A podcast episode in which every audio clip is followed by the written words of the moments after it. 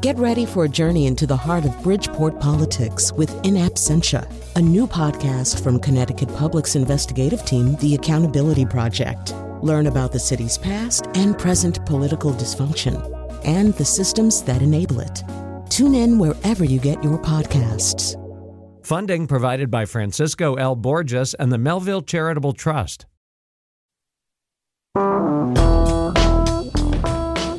So, when it comes to ghosts, I have a story that I think it's not a story about ghosts, but I, I think the sentiment speaks very closely to how a lot of us feel about the idea of ghosts. So, my friend Ann Batterson was in Ireland. This is quite quite a few years ago, many years ago. Uh, was in Ireland and staying in a guest house there, and uh, the woman who ran the guest house had, and this was sort of commonly done in those days, and I think still is, boarded up uh, a lot of ways in which little people could get into the house. Um, the little people. So uh, Ann Batterson uh, asked, "Do you do you believe in the little people?" Uh, and the woman said, "No, but they're here." And I think that is sort of where we are on ghosts too. Like we don't believe in ghosts, except we, but they're here. Yes, of course. Um, and and I think ghosts also occupy a different status from a lot of other stuff that might drift into an area that sometimes is derisively termed woo woo. I think ghosts are an awful lot more kind of quotidian almost there uh, than I don't know alien abductions or demonic possession or uh, or you know psychics who can tell the future. Ghosts are kind of you know they're they they live close to us if they live at all and, and in surveys 45% of people either think that they do exist or are likely to exist. 20% of people say they've had some kind of experience. I mean, this is just something that's much more widespread. I'm not saying that makes it true. I'm just saying it's much more widespread and uh, th- than a lot of this other stuff. So we're going to explore it that way. We're going to talk to somebody who has had what seems to be kind of a pattern of experiences during the COVID lock- lockdown slash quarantine slash social distancing, which is – at a time of more increased confinement in people's houses, in people's apartments, they seem to be running into things that behave like ghosts or poltergeists or whatever. We're going to talk about that.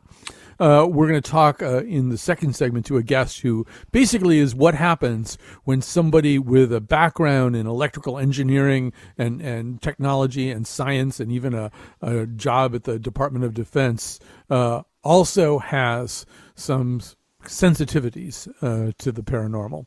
Uh, and uh, so you'll meet her. And then at the end, we'll have some skeptics come on, but nice skeptics. I mean, they're not, they're not going to poop all over the people who believe in ghosts. I mean, or they, if they do it, they'll do it in a very nice way. So that's the plan. Uh, and so, yeah, I mean, I just do want to say, obviously, one of the things about this is this is such a pervasive belief in so many different cultures. It really is almost part of being human is to at least entertain the possibility that ghosts, specifically the spirits of the uh, of the deceased, are uh, around us and and can be uh, can be experienced. And so, with that in mind, uh, let's uh, go to our first guest here. We are identifying her only as Danielle, uh, a lawyer in British Columbia. Uh, welcome to our show. Thanks. It's nice to meet you on the radio. So, um, well, it's nice to meet you uh, as well. So, um, you were home uh, not simply because of the lockdown, but you were also you had your own non-COVID life-threatening illness that you were recovering from. Correct? That's right. So, starting um, actually on New Year's Day, um, I went into congestive heart failure, uh, which is pretty unusual for a, a, person as young as myself. Um, and basically, since January, I've been home recovering from that. Um, and so when quarantine happened, it just felt like the rest of the world was joining me in something I was already doing because um, I'd already been home for at least a month, two months at that point. Right. And you had to sort of quarantine on steroids, so to speak, in the sense that, you know, everybody's quarantining, but you, because of your pre existing condition, uh, the, yeah. the danger to you was more extreme. You really were, you really had to isolate. Yes, exactly. So I went from having family and friends who were in every day as part of my recovery, helping me, bringing meals, coming to socialize, visiting, to absolute lockdown at the recommendation of my medical team.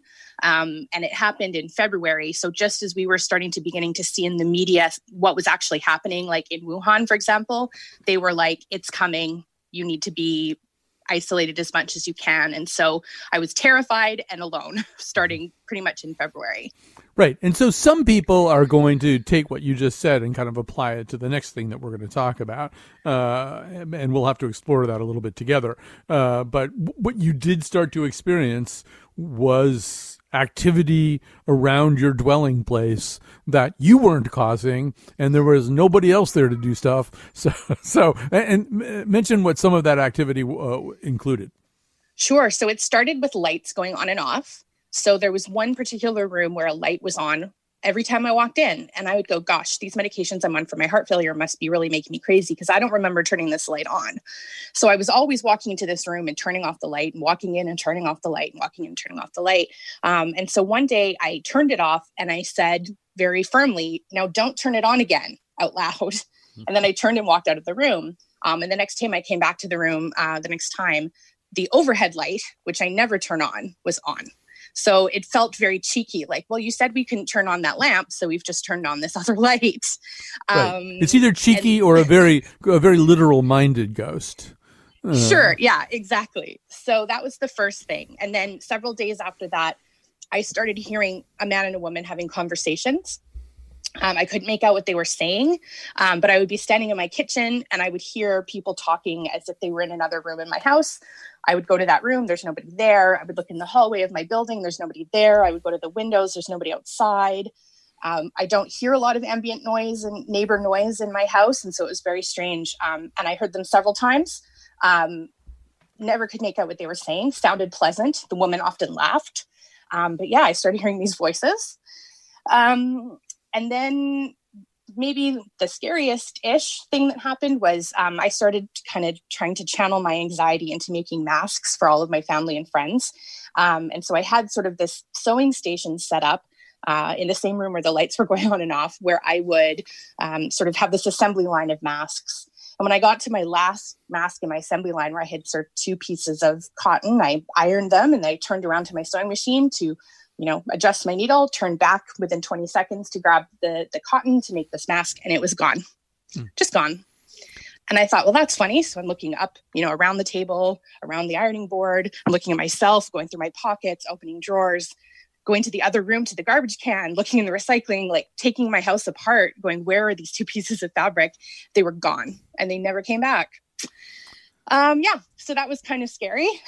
so I, I uh, know I know from our research that you have a cat. And cats, cat. So cats, they don't watch the X Files. They don't have any reason to to believe one, one thing or another. How's your cat handling all this? She's definitely. I, I catch her often looking in directions um, and like very clearly looking at something, mm-hmm. and I don't know what she's looking at. Um, so, for example, just last week there was one night where we were lying in bed in the main bedroom of the house, and she sort of alerted like someone was in the house and was staring again across the hall at the other room where all the activity has been. Very clearly like there's somebody there. And shortly thereafter we started hearing lots of knocks and thuds on the walls uh, which again just really felt like someone very clearly expressing their presence. But she had noticed it first because she had alerted and sort of got up and was like what's going on so um, I want to come back to that in just a second, but prior to all of this, prior to the pericarditis, myocarditis, mm-hmm. and then the COVID lockdown, who were you prior to that? If somebody said, you know, uh, what, 12 months ago, oh, well, Danielle's got a ghost in her house right now, would people go, oh, well, there goes Danielle again? Or they would they go, well, are you kidding? She's like the last person I would expect that from, or somewhere on that spectrum. yeah. I would say probably they would, they would say, uh huh, that sounds right. Um, not, not, not because, uh, I, I, was, you know, a, a, huge believer in ghosts, but I am an artist. Um, outside of my career as a lawyer, I do a lot of acting and singing, writing, dancing. Um, they know that I have been raised with spiritual beliefs. And so it, it wouldn't have been outside the realm of possibility for this kind of thing to happen, I guess. Um, so there there was a certain amount of um, eye rolling, I guess, from from certain people. But I was actually surprised at the number of people who took what I was saying at absolute face value and were like, "Yeah, wow, that definitely sounds like you got something in your house." I was surprised, I guess, if we take my friends and family as sort of like a mini poll, how many people fell on the side of, "Yeah, that probably happened." Well, yeah, I mean, I think the other thing that I, I, described this in the promo to the show. I find if you're at a dinner party and after the first bottle of wine, people start just talking about this thing in a whole different way. People who wouldn't be comfortable talking about ghosts, they loosen up a little bit, and suddenly, you know, they're telling you stories of experiences that they had. And I really do feel as though a lot of people just sort of aren't out, so to speak.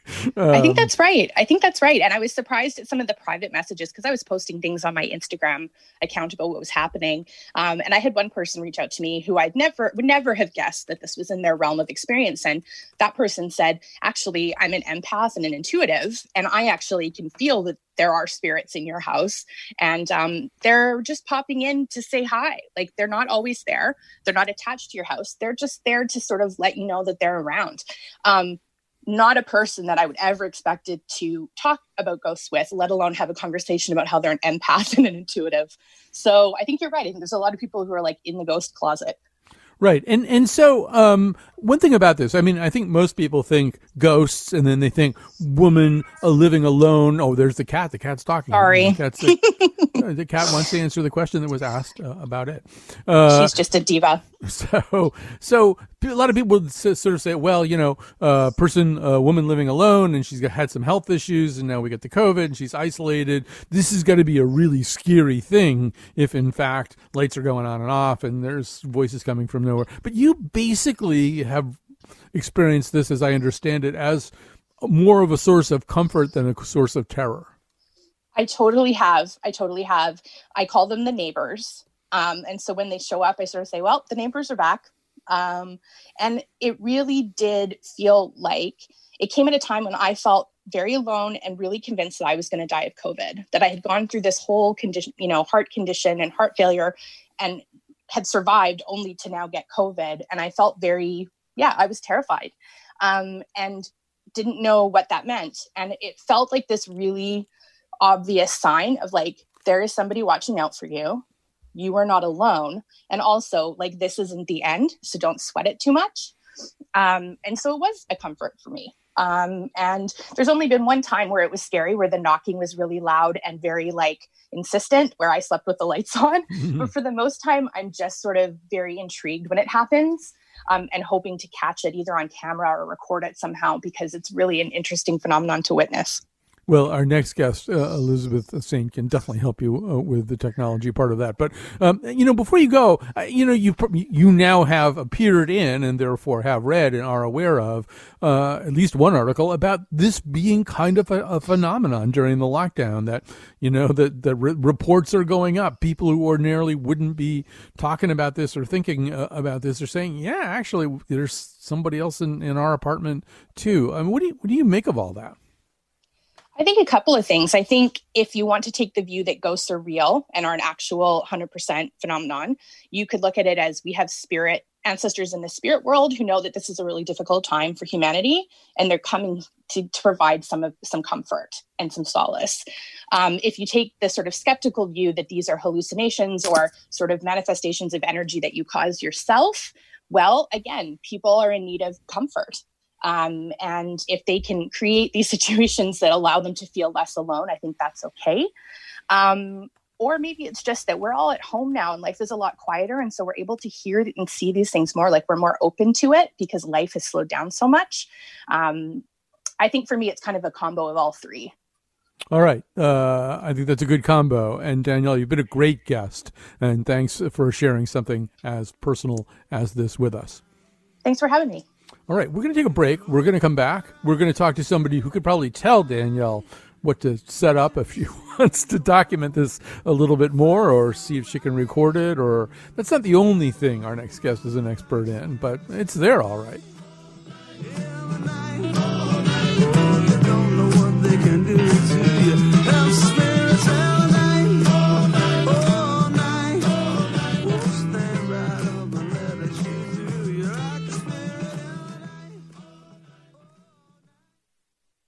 So we're talking about ghosts today. I should say there is a segment of the public radio audience that gets really upset about anything that seems even remotely woo woo. So much so that producer Josh Nilaya and I did an entire show on woo woo, uh, the notion of woo woo.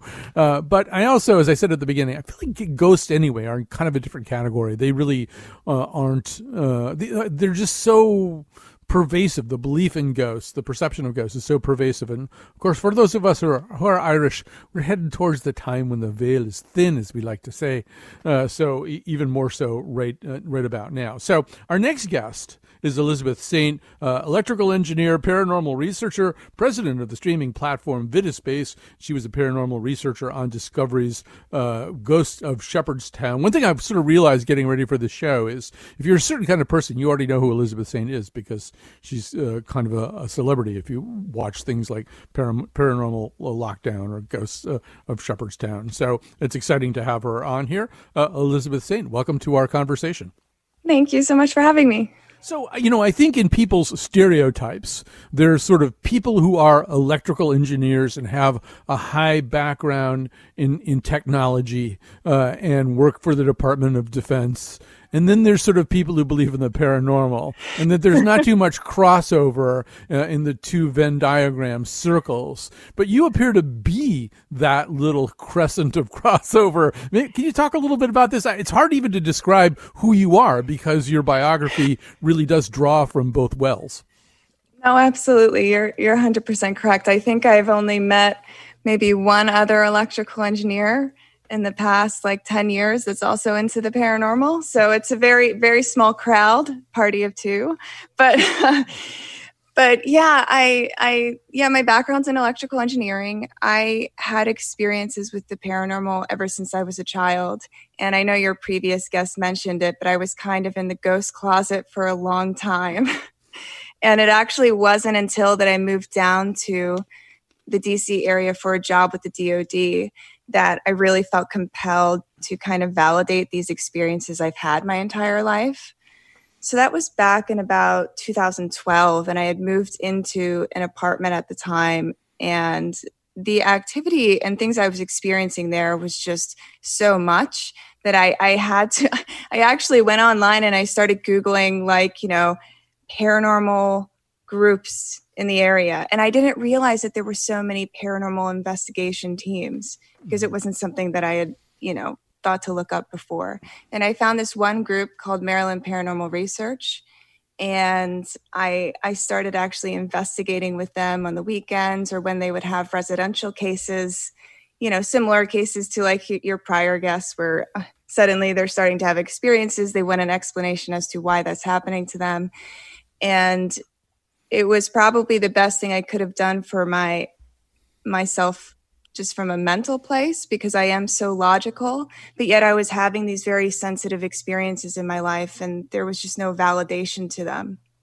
So you, one of the things that you're kind of associated with are so-called ghostly gadgets, and and I want to make sure that I understand this too, because when I hear ghostly gadgets, the first thing I think is the PKE meter that Harold Ramis is holding up as he walks around uh, in Ghostbusters. But it seems like some of what you do with technology is find logical, down-to-earth explanations for things that might appear paranormal at first blush. Yeah, absolutely. I I started actually after the first season of Ghosts of Shepherdstown. One of my fellow co hosts, Nick Groff, was starting a show called Paranormal Lockdown. And he said to me, You know, he's like, You know, you're an engineer. Why don't you create me some devices for the show? And I was so ecstatic because I, I felt like for the first time in my life, I was about to merge two passions of mine. You know, the paranormal and engineering, they don't quite go together, but I was definitely up for the challenge. So I I started creating these devices for Paranormal Lockdown and uh, more exclusively during season three and season four of the show.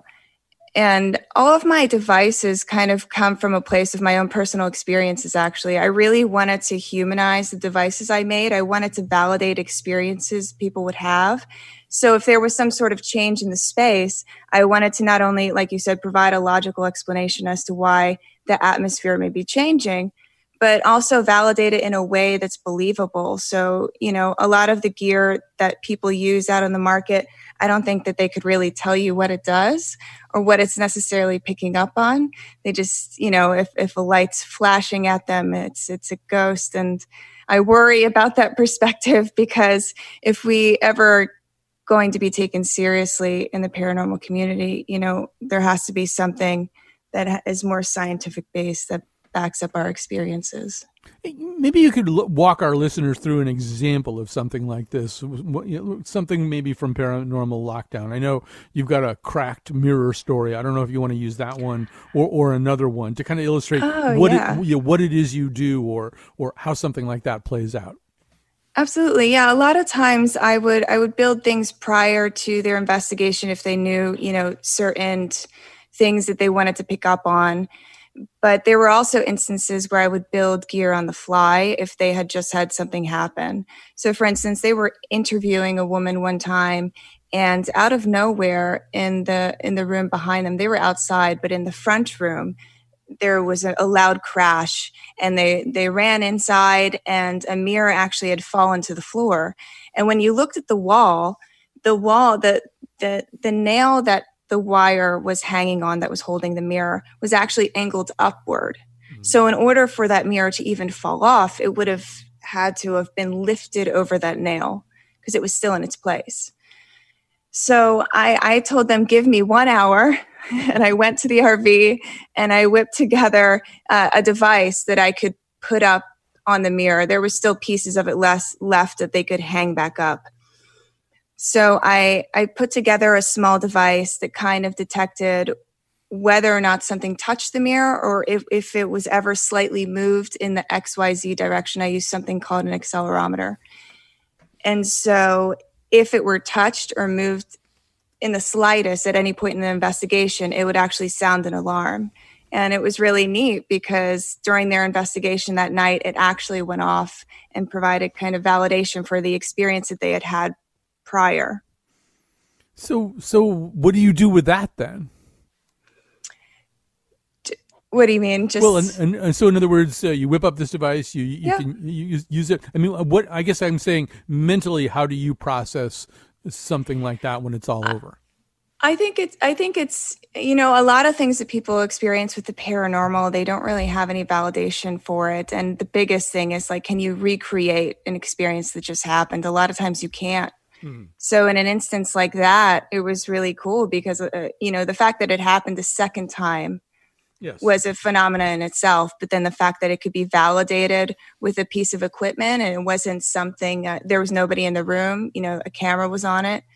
There was no other explanation as to why that happened what you know you listen to the conversation with danielle. What would you say to danielle if she if just based on i mean uh, first of all i just want to say i've already decided that you, you are the macgyver of ghosts. Uh, this idea that you can just sort of run into the rv and come up with something. But but you know I, I, said to danielle well you know elizabeth could probably tell you whether you know whether there's something you could set up to try to document this or you know some way to try to understand it. Or maybe you would even advise her not to try to do any of that. But but if you were talking to her what would you say? Oh, that's a good that's a good question. I, you know, she said some really interesting things at the end. I, I definitely believe, you know, if you believe something enough, you can kind of create your own ghosts in a way. Mm-hmm. And, uh, you know, everyone's staying indoor, indoors these days. I definitely believe heightens their experiences into why these are happening and uh, I think it's funny. What, what did she call them? The neighbors. The neighbors, yeah. She she named them the neighbors. I don't know if that's the best thing. I I imagine because of that, she'll start having even more experiences. I, I personally don't. I, I, personally don't do any kind of investigation in my own home, just because mm. I like to keep it, you know, kind of my own little safe haven. Yeah. And I I think at the same time, you know, if if she was truly curious just something as simple as a digital recorder will give you really fantastic results, especially if you ask a question and get an intelligent response back. But then, you know, I think the question is and remains, you know, what are you really communicating with? Because people think ghosts, you know, maybe they're past loved ones, maybe it's someone that, that's died, but I think it can be all sorts of things. It could be an impression on the space, it could be yourself. I even said, you know, I mean, could be some sort of interdimensional thing or we're talking to a version of ourselves on a strange time loop. I, I, don't know. I think we, we don't know enough yet to know exactly what it is that's happening. I think all of us can just agree that the world is strange. So, um, in in all the stuff that you've been doing uh, and working on these shows, and therefore going to these places, first of all, are, are you ever frightened by what's going on? Do you have you encountered uh, situations that were so eerie or uncanny that you yourself became nervous? You know, there's actually this one location, and it's over in the UK. We had to go to it during uh, filming Paranormal Lockdown. It's called Shepton Mallet Prison.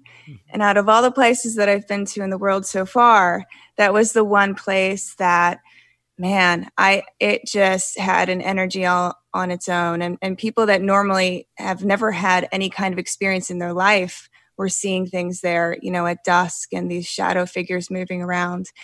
But there was this one particular area, you know, sometimes I'd have to go back and forth and help set up gear and stuff. There was one particular area where at the time they had just started excavating these 1600 year old jail cells. And there was an area at Shepton Mallet where the executions had occurred. And when you pass that space, it was the most god awful feeling that you would get and I tell people, you know, I definitely wouldn't walk by that space. Some sometimes I would de- I would run because the the feeling I get, I just feel like there was some somebody on me almost, and ah, I didn't like it. So if if there was any one place, it's definitely that place for me. So you you went into this whole life with, as you say, some pretty early experiences as a sensitive. But in the work that you do, no doubt you are in situations sometimes where people are maybe prematurely prepared to believe that that something's a ghost. I mean, you, you may have experiences like the one you just described. I'm sure you're also having experiences where you think, "Oh no, that's that's not what this is." There's a much more humdrum explanation for for what's going on. So, I don't know. At the end of all, the last, I don't know, seven years or so, has the bead on your abacus moved in any particular direction? Are do you are you more likely to believe in paranormal things, less likely, or just have your metrics for deciding or thinking one way or the other just changed as a result of all this stuff? It's a fantastic question because I, I think about it often. I, I think, you know, the saying holds true with me where the more I know, the the more I learn, the more I realize I don't know anything at all. Mm-hmm. And I think it's because I've been exposed to so many different personalities, so many different perspectives, uh, religions, beliefs, and you can kind of empathize with all the different viewpoints. And I think, like I said before, it just brings me back to, you know, a space where I, I actually don't even know if I lean anymore in one particular direction as to what I believe is actually happening. I just, I, the yeah. only thing I do know is that, you know, something is happening. I so get that. I, you know, I used to be a religion writer, and when you're a religion journalist, you know, you meet people who have pretty extreme beliefs every day, and they're always different too. You know, you meet a, a Mormon elder one day, and the next day it's a member of the Hare Krishna movement, and the day after that it's a Pentecostal preacher. Mm-hmm. And after a while, you think, well, this it can't all be true, but but it's really making my head swim. How many things could conceivably be true, and that people passionately believe are true? And and I, what you say makes me think of uh, William James, uh, who was, in addition to being, you know, a really eminent American philosopher, somebody very interested in parapsychology and parapsychological research. But mm-hmm. in the course of writing about philosophy, he said, uh, "We may be in the libraries of the universe like dogs and cats in a, in a library, hearing the, s- the sounds and seeing the sights and not understanding any of it." Um, so, oh, I love that. Yeah, there you go. I think I misquoted it, but it's close enough. You can look it up. So Elizabeth Saint, so great to talk to you. You're a wonderful guest, and I, I now that now I'm going to become a fan too. Uh, so I look forward to your future work. Thank you so much. All right, so we're going to take a little break here. I promised you skeptics. You're going to get skeptics, but nice skeptics, not the sneery, poopy kind of skeptics. I'm just an average man with an average life. I work from nine to five. Hey, hell, I pay the price. All I want is to be left alone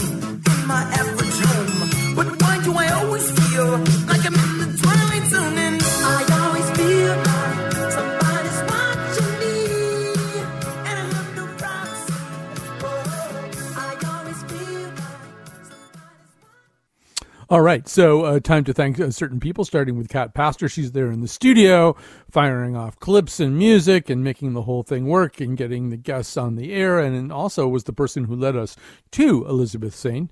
Uh, and Betsy Kaplan, senior producer of the Colin McEnroe Show, is the producer of this particular episode on ghosts. Tomorrow, uh, we're going to do the nose, our weekly cultural roundtable. Uh, we have a, a, guy, a young guy, who I think may make it in radio as one of our panelists, uh, a young fellow named Mike Pesca. Uh, no, actually, Mike Pesca is like legendary uh, NPR reporter turned host of the amazing uh, podcast, The Gist, uh, and he is going to make a, uh, an appearance on the nose tomorrow, along with Lucy Gelman. Uh, we are watching the James Comey series or the two-part series on Showtime, and we will be talking about that. So, um, so yeah, I think that's everything that I had to say, and we'll get right back to things. So, I promised you skeptics. And I, I, promised you nice skeptics. And since I kept saying that, now they have no choice but to be nice. Uh, Chris French uh, is a professor of psychology and head uh, of the Anomalistic Psychology Research Unit, Unit Department of Psychology at Goldsmiths College, University of London. He's the former editor of The Skeptic magazine. Deborah Hyde is a cultural anthropologist and a fellow of the Committee of Skeptical Inquiry. Uh, she recently retired as editor of The Skeptic magazine. So, first of all, welcome to the show, both of you. Thank you. Um, you know, actually, I have to ask. Uh, Chris, uh, about this department, the Anomalistic Psychology Research Unit of the Department of Psychology. Is anomalistic, uh, does it, it speak to the kind of conversation we're about to have? Is that what anomalistic means in that context? I think I think it very much does. I mean, it's basically obviously based on the word anomaly, so mm-hmm. something that's unusual, something that uh, we think needs some kind of explanation. Uh, I mean, the reason that I ended up going for that phrase was that people used to ask me, you know, what, what's your area of research? And I came out with quite a mouthful, which was it's the psychology of ostensibly paranormal experiences and related beliefs. And I thought, no, no, no, I need something more concise. And the, I didn't invent the phrase, the term anomalistic psychology. It was already there. But now, whenever people ask me, I can just say, oh, it's anomalistic psychology. And they say, what the hell is that? And then I have to say, well, it's the psychology of ostensibly paranormal experiences and related beliefs. So it didn't quite work, but you know, uh, that is essentially what it is. It's the psychology of weird stuff. You know, uh, there's uh, here in, in where I'm in, in Connecticut, there's this beautiful, beautiful old architecturally marvelous house sitting on some very gorgeous property. And the person who created it was a young uh, architect named Theodate Pope Riddle, who was from a very wealthy family. And she was very interested in, in paranormal stuff and uh, parapsychology. Actually, got on the Lusitania to go to a conference in London, and it was the voyage of the Lusitania that sank, although she was one of the survivors. But uh, she she actually tried to endow a chair at Harvard for William James in parapsychology, and Harvard said, "We'll take the money. We'll we'll take William James. You got to call it something else. We just we can't have that. We can't have a parapsychology chair." So, well, yeah, yeah no, I, I completely appreciate w- what you're saying there because parapsychology is generally within the kind of scientific community kind of you know seen as being whoa that's not really that's that's woo to use yeah. your term earlier you know. Uh, and I, and I disagree even though I am a skeptic. I think parapsychology is a legitimate subject. People there's no doubt at all that people have these weird experiences. And there's no doubt at all that many many many people believe in the paranormal. So there's something there that needs to be explained. Whether ultimately the explanation is in paranormal terms or in psychological terms remains to be seen but uh, you know, we had a similar experience over here with a you know, very famous guy called Arthur Koestler, who left uh, an endowment um, for, for to, to, set up a chair in parapsychology. And this was uh, quite a while back now, but lots of universities wouldn't even touch that money. I think maybe now that things are a little bit tighter, they would have done. but uh, yeah, there is a Koestler chair in parapsychology at Edinburgh, and uh, and they've done great work. All right, so um, I'm going to follow up on that in just a second. I just want to say to Deborah Hyde, if you're listening right now, I'm going to send you a psychic message. You need to unmute your Zoom, or we won't be able to hear you. So uh, hopefully, she's getting that message. So. Uh, let's talk a little bit about ghosts. As I have been sort of saying, they are to me they're sort of the most lunch pail part of of parapsychology or paranormal activity, just in the sense that you know they just seem it, it seems like a pretty pervasive belief, and I guess that wouldn't be a surprise, right? I mean, at minimum, it's tied to the basic truth about ourselves and our existence, which is that at least to the naked eye, it's all finite. Uh, and, know, when when our loved ones die, they're gone forever. When we die, we're gone forever. I mean, some of believing in ghosts, I assume, is just pushing back against that idea. I think that's absolutely right. Yeah, um, you know, I mean, none of us, believers or skeptics, really like the idea that when we die, that's it, and maybe even more so, we don't like the idea that when our loved ones die, that's it. We'll never see them again. We'll never have any contact. So we want to believe in life after death. And although obviously, in terms of a lot of religious beliefs, life after death is kind of a, is a positive thing.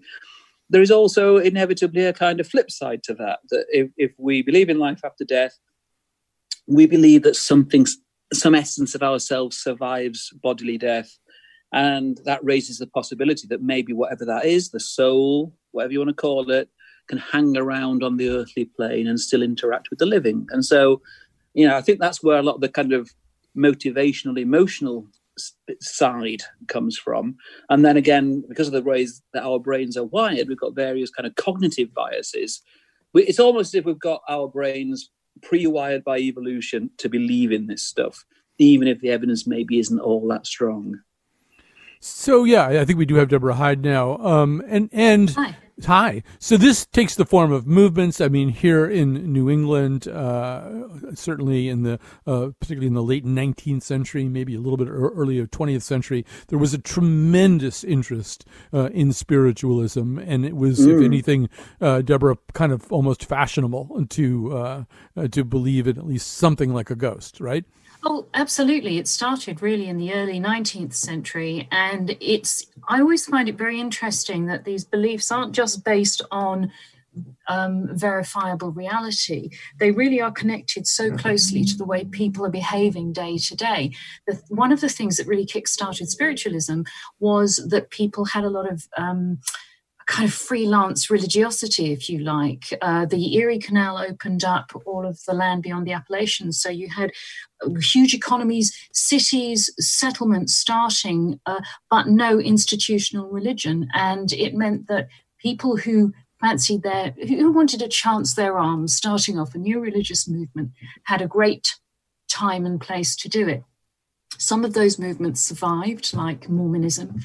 Um, but some of them were just people shouting in, in show tents, and spiritualism absolutely thrived during this time. And of course, people were, were suffering very badly. They, there was no social security. They were out on a on what was a frontier, so they needed a very intense kind of religiosity to compensate for the day to day difficulties they were having. Spiritualism really did speak to that. Um, it was associated, it was also became a very middle class kind of a religion. It was associated with very progressive social movements like, uh, uh, like emancipation um, from slavery uh, and votes for women. So it was, you know, big social movement. Right. But I think your point is a, an interesting one, which is in the absence of orthodoxy. I mean, orthodoxy will tell us one way or another if we're living within some kind of movement, uh, yeah. what to think about something like ghosts. So if we're living in Papua New Guinea at a certain time, we, we may be told, yes, absolutely, the ghost of our ancestors, and you can, you have to eat this brain, brain, yeah. brain or whatever it is you're going to do. Uh, or, you know, with, if we're practitioners, practitioners of Shintoism, or in other words, if, if we're in an orthodox movement that has some kind of recognizable doctrine or dogma, we'll know what we're supposed to think about ghosts, uh, positive yeah, or negative. And, and it would also be enforced from the top downwards. I mean, there would be uh, penalties in, um, you know, a 14th century village, or actually more specifically a town where you, you had a church and perhaps an archbishop. There would be real penalties for deciding that you, you knew about the supernatural world in a better way than the local priest did. So um, the opportunities to come up with funky ideas of your own and to try and get a bit of momentum behind that only occurs at certain times and places in history. Right. So, Chris, you know, w- then one of the things that happens is, and there's this uh, landmark book written uh, uh, in the early post World War II era by Philip Rieff called The Triumph of the Therapeutic, in which Rieff argued that, you know, that really the life was being leached out of religious orthodoxy and religious belief in general and replaced with a much more therapeutic, scientific, social science uh, model. And so, in that environment, it's kind of different, uh, Chris, I think, than what Deborah's describing. I mean, you really, you know, maybe you are on your own uh, if you are trying to make sense of feelings you have, sensations you have, a presence that might seem to be in your house, a drawer that's opening and closing. You, you kind of have to decide a little bit more on your own, I think. Well, yeah, maybe. I mean, I, th- I, th- I think the thing is that, you know, the that there have been many attempts, uh, you know, historically and, and geographically to try to kind of suppress religion and religious beliefs and all those kind of takes on things in different countries and they're generally unsuccessful. And I think that that speaks to this point I was making earlier that uh, in, in many ways, evolution has shaped our brains in such a way that we are predisposed to, to believe in ghosts and spirits and gods. And, and we find those kind of ideas very easy to latch on to. Um, I mean, so to give you just a couple of you know examples of the kind of thing I'm talking about, um, you know, there's there's quite a lot of evidence from psychology that we have a bias towards believing whenever something happens around us, someone or something made it happen. Now, you, you, see this kind of very clearly in children. Of developmental psychology studies will show this. But even in adults, it's as though that kicks in and then we suppress it because, you know, we've, we've learned that sometimes things just happen by accident. But that basic kind of idea is there. And in evolutionary terms, it makes sense, of course, because it, you know what evolution is all about is keeping you alive long enough to pass on your genes to the next generation. It's not about producing a brain that is good at apprehending the truth with a capital T about the universe. And so, you know, it, everybody always gives the same example of, you know, if there's if there's the, Stone Age man there, and there's something rustling in the bushes. Is it is it a threat? Is it a predator, or is it just the wind? Um, it's best to assume it's a threat because if you're wrong, it doesn't cost you very much, but you stay alive. If you take too long to make your decision, you're dead. You're lunge. So it's the earliest uh, version of Pascal's wager is basically yeah, essentially, yeah. So you know, so it just it just makes sense for us to kind of be, be drawn to those kind of beliefs. And there are other kind of psychological biases as well that tend to push us in that direction. Um, and so at the end of the day, uh, you know, I mean, I, I'm not about trying to kind of convince people that that God doesn't exist, that spirits don't exist, that ghosts don't exist. I happen to believe personally that all those things are true. I may be wrong, but um, I'm interested in well, you know, okay, can we actually try and get some evidence one way or the other to support these beliefs? Right. And so, you know, uh, Deborah, I don't know if you heard Danielle, our first guest, talking. Yes. But so I, I, she seems like a really nice person, and I certainly had no interest in invalidating her experiences. But I, I suppose that if one wanted to call them into questions, question, you could take everything that Chris just said and say layered on top of this is a whole bunch of very legitimate sources uh, of, yeah. of medical fear, biological fear, piled on top of social isolation, uh, whatever engine it is that that might manufacture uh, something that isn't really there is probably in overdrive in a situation like that. Yeah, I think one of the problems with ghost experiences or with the ghost theory is that it's, it's kind of disprovable. It's hard to set up repli- uh, repeatable experiments because it's based so much on people's anecdotal experience, truly heartfelt anecdotal experience as well. And also, something I would say to everybody who's ever experienced a ghost is that if you're feeling strange about this, don't, because I think it's a totally, totally human thing to go through. Mm. Um, you know, uh, the thing with Danielle's experiences uh, that struck me is that, that she was isolated and her sleep patterns had changed. Um, I think uh, uh, I've heard that uh, people are undergoing more extreme, more lucid um, kinds of dreams during the lockdown experience. So it'd be interesting to see what had happened there. It'd be interesting to see if she was on new medication because of her um, illness. So if we were to do an investigation, I'd, I'd, just be interested in those kinds of things. It might not be the total solution, but they'd be the first questions to ask. Right. So, can Chris, I, can I just yeah, yeah, go ahead. Well? Sure. Yeah. Just yeah, sure. I mean, because again, I mean, I've been I've been thinking about this, uh, knowing I was going to be doing this interview, and you know, is is there is there really a kind of an increase in reports of people having ghostly experiences during the lockdown? Well, to be honest, I don't know is the short answer, but it would not surprise me at all. I mean, one of the points I think was made earlier by by one of your previous guests. I mean, people people are at home a lot more now. And also to follow up on, on the point Deborah made there, if sleep patterns are disrupted, I mean, I know my sleep pattern's been really weird during the lockdown. You know, I'm waking up early in the morning and not being able to get back to back to sleep. So you're hearing sounds in your house that were probably there every night, but you didn't notice them before because you slept through them. Um, all those kind of things. And and I mean, again, one of my kind of you know passions, one of my major research interests is a phenomenon called sleep paralysis. And sleep paralysis is, again, I'll give you the kind of 12 word version because I know we don't have much time left. It's a very common experience. About one in 12 people in the general population experience it at least once in their lives. Um, and it's when you're half awake and half asleep and you realize you can't move. But very often it's also associated with associated symptoms that include things like a very strong sense of presence. You also might actually hallucinate. You have difficulty breathing. You have intense fear. Uh, now, obviously, if someone has that experience and they don't know that there is actually a scientific and medical literature about this phenomenon, it wouldn't be too illogical for them to think, "I've got a ghost in my house," you know. And so we're not denying. And, and also, I mean, Chris, I'm, I'm sure would would um, would second this is that actually hallucinations, especially auditory hallucinations in the non-psychiatric population, are actually are actually you know the incidence is actually quite high. It's quite common. It's much much much more common than people generally realise. And again, this is an issue that if, if you were to say to someone, well, maybe maybe you were just hearing things or seeing things, they they take that as a kind of you're saying I'm crazy, but that's not the case because we can all hallucinate under appropriate conditions, and, and particularly conditions of increased stress, eh, social isolation. I mean, again, there's a huge literature on the fact that uh, you know often kind of mountaineers who kind of get lost and so on, that they, they they think they've got an imaginary companion who's guiding them to to safety and so on. So these these things are well documented.